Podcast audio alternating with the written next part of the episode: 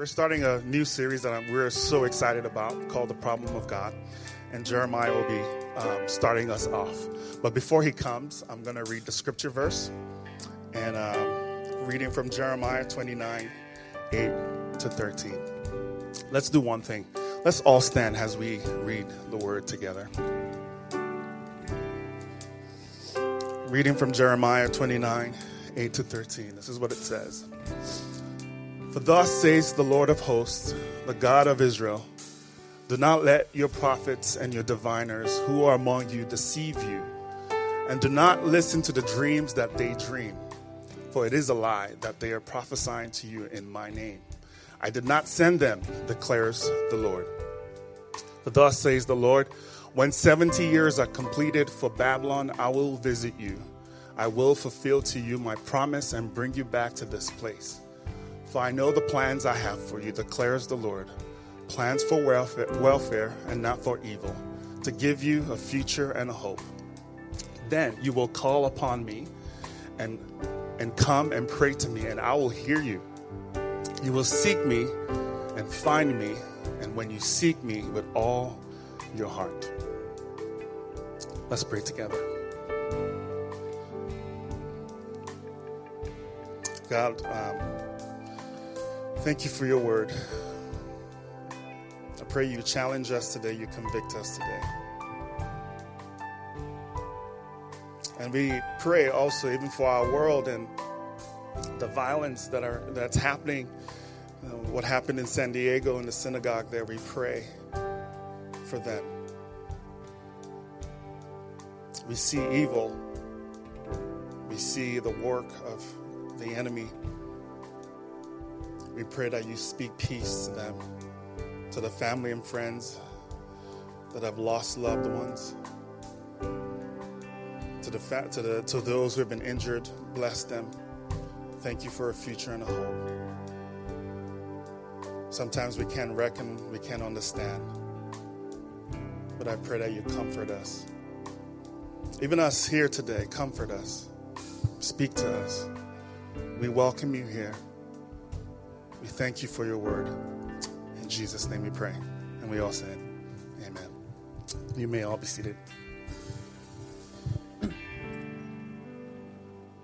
Good morning.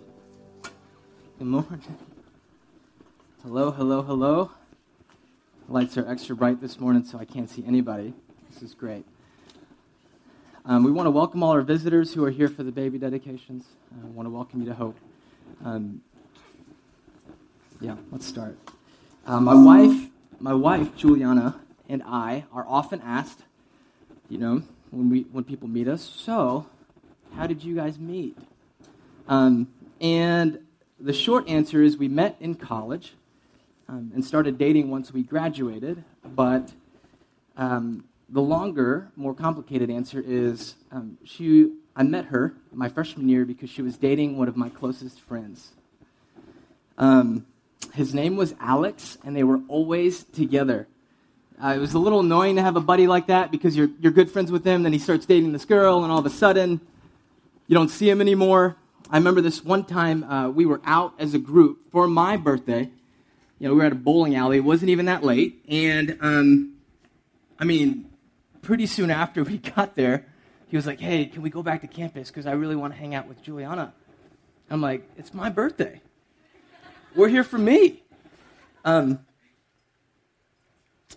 but um, he wasn't only crazy about Jules, he was also crazy about God. Um, during our time at school, he led um, a worship night where he was amazing on the piano. And um, he, would, he would play the keys, and Devlin would come up and give a sermon. Just imagine, like, college Devlin and our good buddy Alex leading our dorm building in worship. Uh, there was this one time we were taking a class together, and he ran to me because he had just been listening to a few sermons. And um, he told me, You have to listen to these sermons. You have to listen to them. Um, I remember him telling me that a couple times, and then I was finally like, Okay, I should look this up. It was uh, spoken by an alum of our school in, a, in some chapel services a year earlier. Um, you know, I downloaded them, didn't really listen to them, but at the end of the semester, he went up to a summer camp in Wisconsin's North Woods, where he was working with Juliana for the summer. And I went home to New Jersey to prep for uh, a trip to the Philippines. And uh, while in the Philippines, during a, a, long travel day, I turned the sermons on.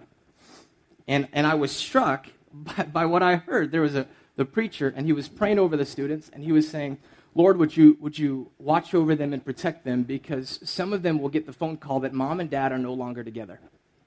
Others will hear uh, a dreaded diagnosis that they have cancer. Some of them won't make it to their senior year. The call that this preacher was saying was to make Christ look great in our suffering. Um, I listened, felt challenged, then I, I, turned it off and moved on. Um, after coming back to the States, I traveled back to campus two weeks earlier uh, than, than before classes were about to start because a group of us were headed up to the same camp where, where Juliana and Alex had just spent the summer. Um, and right before, it, it was, I, I, landed on a Sunday. On the Friday before, I texted him and I said, Hey, buddy, we're coming up. Um, are you going to be there? I didn't get a response because I figured, it, you know, North Woods, service is probably terrible. Um, but I said, I, I, can't wait to see this guy. I, I remember landing in O'Hare Airport, thinking to myself, man, I can't wait to tell Alex about the summer I just had. My father is a preacher. He has um, pastors he's connected to in the Philippines, and he set it up so when I was in the Philippines, I preached my first sermons. I mean, exhilarating for me. Um, and I just remember thinking, I can't wait to tell Alex about it. Um, I got to campus, and um, I got to campus and I remember uh, placing my bags on my bed, my RA walking into my room, asking me to sit down, and telling me, um, Alex Heidengren. I remember because he fumbled his last name. He said, Alex Heidengren went missing two days ago. Um, he drowned, and they recovered his body in the lake yesterday. The days that, that followed have marked me. I remember his funeral in a small town outside Pittsburgh. I remember walking up to his two younger brothers as I told them with tears in my eyes, Your brother was incredible. Absolutely incredible. I watched them as they watched me cry my eyes out during the ceremony, uh, during the memorial service. Um, the suddenness and the finality of death is difficult to describe. Um, in those days, I lost a close friend who was not only talented, but to me and many others was an example of Christian passion. Um, Jules lost, perhaps. Uh, my wife Juliana lost, perhaps, her best friend. Um, and, it, and, and the loss um, ushered in the most difficult, the most difficult season of her life. Um, this morning we begin a new sermon series called The Problem of God. In this series, we will discuss the hard things that make us doubt and question whether a God can exist, considering the painful experiences we have accumulated in our lifetime. Uh, we begin this morning by asking you the question that I was given why is everything screwed up? Uh, the expanded form of the question is how can a God exist in a world that is filled with death and misery? Uh, the sermon has two subheadings one, why is everything screwed up? And two, how do we cope? Um, and the approach for the morning is we're going to start, uh, well, we're going to be in Jeremiah 29. And in Jeremiah 29, uh, we find a letter sent to a people living in exile. Um, so, so, where we want to start by asking the question, why is everything screwed up, is by talking about exile, why it's important, and what it's like. Okay? So, two weeks ago, um, I mentioned that if you want to understand a group of people, you need to understand the collective trauma that they have endured. If you understand the trauma, then you're better equipped to understand the policies. Again, you can't really understand Chicago architecture without understanding the Great Chicago Fire. If you're trying to understand why airlines are strict about how much shampoo you should bring on the flight, you need to know about 9 11. And the trauma faced by the Israelites um, was this Babylonian invasion.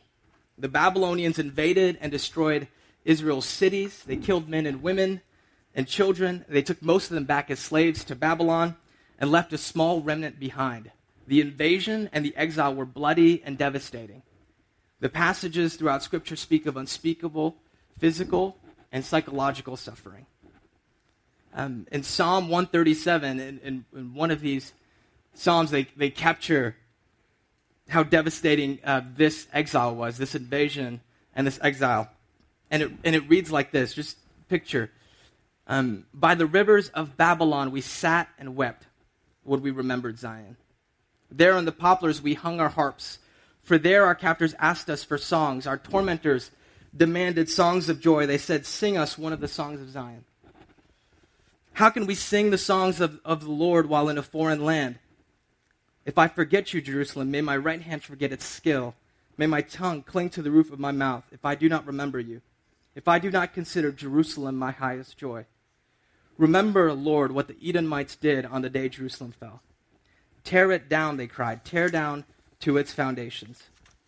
Daughter of Babylon, doomed to destruction, happy is the one who repays you according to what you have done to us. Happy is the one who seizes your infants and dashes them against the rocks. You could hear the pain. You could hear the brokenness that they feel. You could, you could feel the sense of even vengeance um, that they were experiencing. We have to remember that, that the exile was the place of, of their most difficult and unspeakable suffering. And this idea of exile is a theme that runs the length of Scripture. The story of Scripture begins in Genesis in a world, um, in a world filled with beauty and wholeness. It was a life marked by flourishing. Some photos of Banff National Park crossed my Instagram feed this week. And from what I can tell, um, from what I can tell, Eden would have been akin to life at Banff while you were at your, your athletic peak. So, so not right now. So you at your athletic peak, prancing around the Canadian Rockies, around every corner thinking, wow, God, you are incredible for making this. At the center of, of this experience was this concept of shalom, which was intimate communion with the living God. Every corner of creation would have been spectacular drawing awe and wonder from us. However, Scripture also tells of humanity's desire to be godlike instead of worshiping the one true God. And it says that it's this desire to be godlike, to self rule, that led to a painful exile from, his, from communion with Him. Throughout the Old Testament, humanity consistently opted to rule itself expanding the fracture between humanity and its creator. So the answer to the question, why is the world screwed up, Scripture says, is because humanity and the natural world is in exile from intimate communion with God. And Scriptures describe humanity's exile in narrative and poetic detail. And it happens on three levels, this, this exile. Humanity is exiled from itself, from others, and from the physical world. Humanity is, is, we're exiled from ourselves. How? Through, through our bodies that betray us. Betrays us and the ones we love through mental and physical illness. We're exiled from others as we betray and are betrayed by others. And the, the deepest, the deepest betrayals are always the ones we are, are from the ones who we thought could protect us from the tumultuous world. There were people in our lives who, who we thought we could face anything with and we realize that e- even from them, we can feel exiled. We're also exiled from the natural world. We read headlines every day, it seems, of unstable natural order, where earthquakes and tsunamis cause tremendous devastation. Yet, when faced with the reality of the world, we can always, we can often live with a defense mechanism, a defense mechanism that deadens the reality of a tumultuous world around us uh, two years ago, I drove up to Kansas City to attend a funeral for a classmate's four month old daughter who had passed suddenly. He spoke at her funeral and he said, um, Suffering is like a furnace, and walking around the PQ floor, we realize that we are not unique. The world is tumultuous and shaky, and this morning he said, We cannot ignore how shaky the world actually is and often we try to avert our gaze. But the larger story of Scripture is a story of a world in exile from intimate communion with God. And this morning, this is, this is where we park. Um, so the question is how do we cope with life in exile? The question today, as it was for the Israelites living in Babylon, is, is, is what, what do we have to hold on to? And, and what we find in the text is God provides us an invitation and a promise. Um, in verse 8, he says, For thus says the Lord of hosts, the God of Israel, do not let your prophets and your diviners who are among you deceive you. Do not listen to the dreams that they dream, for it is a lie that they are prophes- prophesying to you in my name. I did not send them, declares the Lord. Um, where's the invitation in that? Feels like a crude warning. Um, verse 8, in, in this verse, it mentions lying prophets, but what were these prophets lying about? If, if we read a chapter earlier in Jeremiah 28, we find a false prophet. His name is Hananiah. And Hananiah is, is, is prophesying this thing that, that everyone is pretty happy about. He says, You're in exile, but don't worry. Two years, two years, and, and this is all over. Two years in exile, and, and this is all done. You're all going home. But in, in the verse right after, what we find is, is that God is saying it's, it, it won't be two years, it'll be 70 years. And what we find is God telling, telling his hearers that his timing and their own expectations might not match up. And the question was can they trust God with their pain?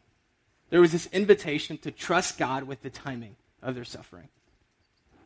Sometimes the last thing we want to do in the middle of suffering is, is stop for a moment and seek God in the middle of it. What we want is the escape hatch. Because if you think about it, you, you've probably heard, if you've any experience at all in the church, you've probably heard the verse, For I know the plans I have for you, says the Lord. And you quote it in the middle of a tough day at your job, and you think, God's going to give me a different job. or, or if you're a husband and you're, you're, you're incredibly selfish and you're having a difficult time in your marriage, and you just think, God's going to get me out of this. but really, the, the invitation of God is you, you trust me in the middle of what's going on. I might not get you out the way that you hope, the way that you planned. But even if it doesn't go your way, can you still trust me? Can you trust that I have something better? That I know what I'm doing? And the hard thing is when you're in the middle of exile, the, the, the thoughts that come to mind is, he's absolutely forgotten me. He has no sense at all of what he's putting me through. There is no one in the world who understands my pain. And so the question this morning is will we listen to an invitation of a God who says, Can you trust me in the middle of your suffering? Um, I know there are many here who are asking the same thing Has he forgotten me? Did he even see what we went through, me and my family? Was God even there when I, when I lost my parents in the war? Is he even here now? Was he there through the nights of, of the miscarriages? If we are honest, God can often feel absent and other times feel late. And we can have a hard time trusting him. And so the question this morning is why can we trust God with our pain? And what we find is it's not only an invitation to trust him, but but the invitation is anchored in a promise. Um, verse 10 and 11 reads uh, This is what the Lord says When 70 years are completed for Babylon, I will come to you and fulfill my good promise to bring you back to this place. For I know the plans I have for you, declares the Lord plans to prosper you and not to harm you, plans to give you hope and a future. He says, In the teeth of a hopeless exile, in the teeth of their deepest suffering as a people, the promise of God is at an appointed time, I will come. God says, You are not forgotten. And, and, and this is the key point this morning. This is how God proves it to us. You know, when the people of, of Israel were in exile, Jeremiah sends a letter. He sends a letter, and the letter says, God will come for you. But what we find in the true prophet, Jesus, is that Jesus does not send a letter. Jesus takes the form of man and he plunges himself into the deepest suffering and exile in all of history. The author of Hebrews talking about what Jesus did on the cross, he writes, The high priest carries the blood of animals into the most holy place as a sin offering, but the bodies are burned outside the camp. And so Jesus also suffered outside the city gate to make the people holy through his blood. Let us then go to him outside the camp, bearing the disgrace he bore. For here we do not have an enduring city, we are looking for the city that is to come. It says that Jesus died outside the city gate. Outside, exiled, not only from the city, but exiled from his Father. And this is why we hear him say when he's on the cross, My God, my God, why have you forsaken me? Because he went to the cross carrying every sin, keeping us from intimate communion with God. And this is what we believe this morning. For this reason, though the enemy intends for pain and suffering to wedge and separate us from God. And by that I mean in the suffering of your life. So often coming to church and being with the, ch- being with the church and communities is, is probably the last thing you want to do. And that's by the enemy's intention. But because of Jesus' ultimate suffering and exile, we can believe that nothing could ever separate us from the love of God. And God could use even the most devastating things to pull us closer to Him. Author C.S. Lewis writes Pain insists upon being attended to. God whispers to us in our pleasures, speaks, to, speaks in our consciousness, consciences, but shouts in our pain. It is his megaphone to rouse a deaf world. It's often easy to pretend like there's no greater thing in life to set our minds on. But when pain enters our lives, um, it's hard to look the other way. And so, what we find as we look to Jesus is you can trust him with your pain. He can use the pain you have to pull you in closer the picture, when I think about this, is, has always been this ever since I've heard it. Um, a mentor, uh, Dr. Root, who you some, some have met, um, he talks about going to New York City. Uh, he's a California guy, New York City for his honeymoon. He talks about being on a subway train in the middle of rush hour and standing next to his wife, and with each, each subsequent stop, more people coming in and then going farther and farther apart. But he also talks about at some point realizing that he was on his honeymoon and that was his bride. And so what he did was in the thick of this subway rush hour time, he swims through the crowd and puts his arms around her. So that every subsequent stop after that, with his arms around her, all the people coming in just brings them closer together. What the enemy intends to wedge us and separate us from God, God can use because of what he did on the cross to bring us closer together, bring us closer together to him. And this is what we believe, and this is our hope. Um, when, you, when, you, when you enter, or when you go to work, or you leave work tomorrow and you see that crowded subway train, would you imagine what it would be like for God to come um, into a broken, exiled world, put his, put his arms around you, and say, I'm here. I'm not going anywhere. In preparation for this, uh, for this sermon, Jules and I, um, we listened to a song that uh, Alex wrote and recorded. And, and, while we listened to it, we traded um, thoughts on the topic of pain and suffering. Um, she sums up her experiences in three distinct hopes every follower of Jesus has, sort of her reflection as she thought about everything that she experienced. And the first is that the Spirit, because of what Jesus has done, the Spirit is available to us interceding when we do not have the words. And she's pulling this from Romans 8 where it says, Likewise, the Spirit helps us in our weakness. For we do not know what to pray for as we ought, but the Spirit Himself intercedes for us with groanings too deep for words. Uh, Jules talks about in the, in the months following um, losing Alex, how she would go to church and, and she didn't have energy to stand or to pray, and she would just sit. Um, she would just sit for, for, and she would say for three, four months, she would just sit in the middle of these church services. And what she believed in that moment and what her hope was in the middle of not having words to speak um, was that the Spirit was interceding for her with groans too deep for words, words that she didn't have. Secondly, um, that God is near to the brokenhearted. We see this as we, we read of Jesus praying with deep anxiety, blood coming through his pores. And we see that he's experienced every sort of suffering that we have experienced, and we see this in the pain um, We see this in his pain that he is near the brokenhearted.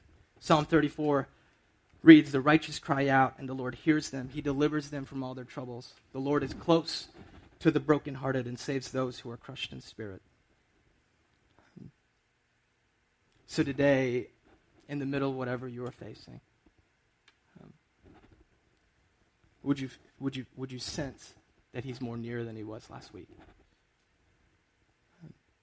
Last, the great Christian hope is that at, at some day he will wipe every tear from our eyes. Uh, Revelations 21 says, I heard a loud voice from the throne saying, Look, God's dwelling place is now among his people, and he will dwell with them. They will be his people, and God himself will be with them and be their God. He will wipe away every tear from their eye. There will be no more death, or mourning, or crying, or pain, for the old order of things has passed away. What we believe as Christians is at the cross, Jesus defeated the penalty of sin. Um, the penalty of sin that separated us from God was defeated. Now we can have communion with Him, but we also believe that at the coming of the Spirit, we were enabled to live um, with power over sin. Yet as a church, we look forward to the coming day when Jesus will return again and once and for all defeat the full presence of sin. This is our hope. And when the full presence of sin is destroyed, it says that he will wipe every tear from our eyes. The reality is this morning, uh, there are many why questions that we will never be able to understand. We will never understand why we lost Alex. And there are great many things you will also never understand about everything that you face. Um, but this is our hope, echoed by Christians for millennia. We believe that Christ has died, Christ is risen, Christ will come again. And when he does, everything sad will be made untrue. And so we, we say this knowing that there's many in the crowd um, who are in the thick of, of deep personal suffering. Um, and we want to give you the opportunity to pray with us. Um, there'll be people in the back as, as we move into a time of response. Um, and, and the invitation is won't, won't you come to Jesus today and trust him with, with everything? Trust him with all the pain that, that you only leave for yourself to tend. Let's pray now.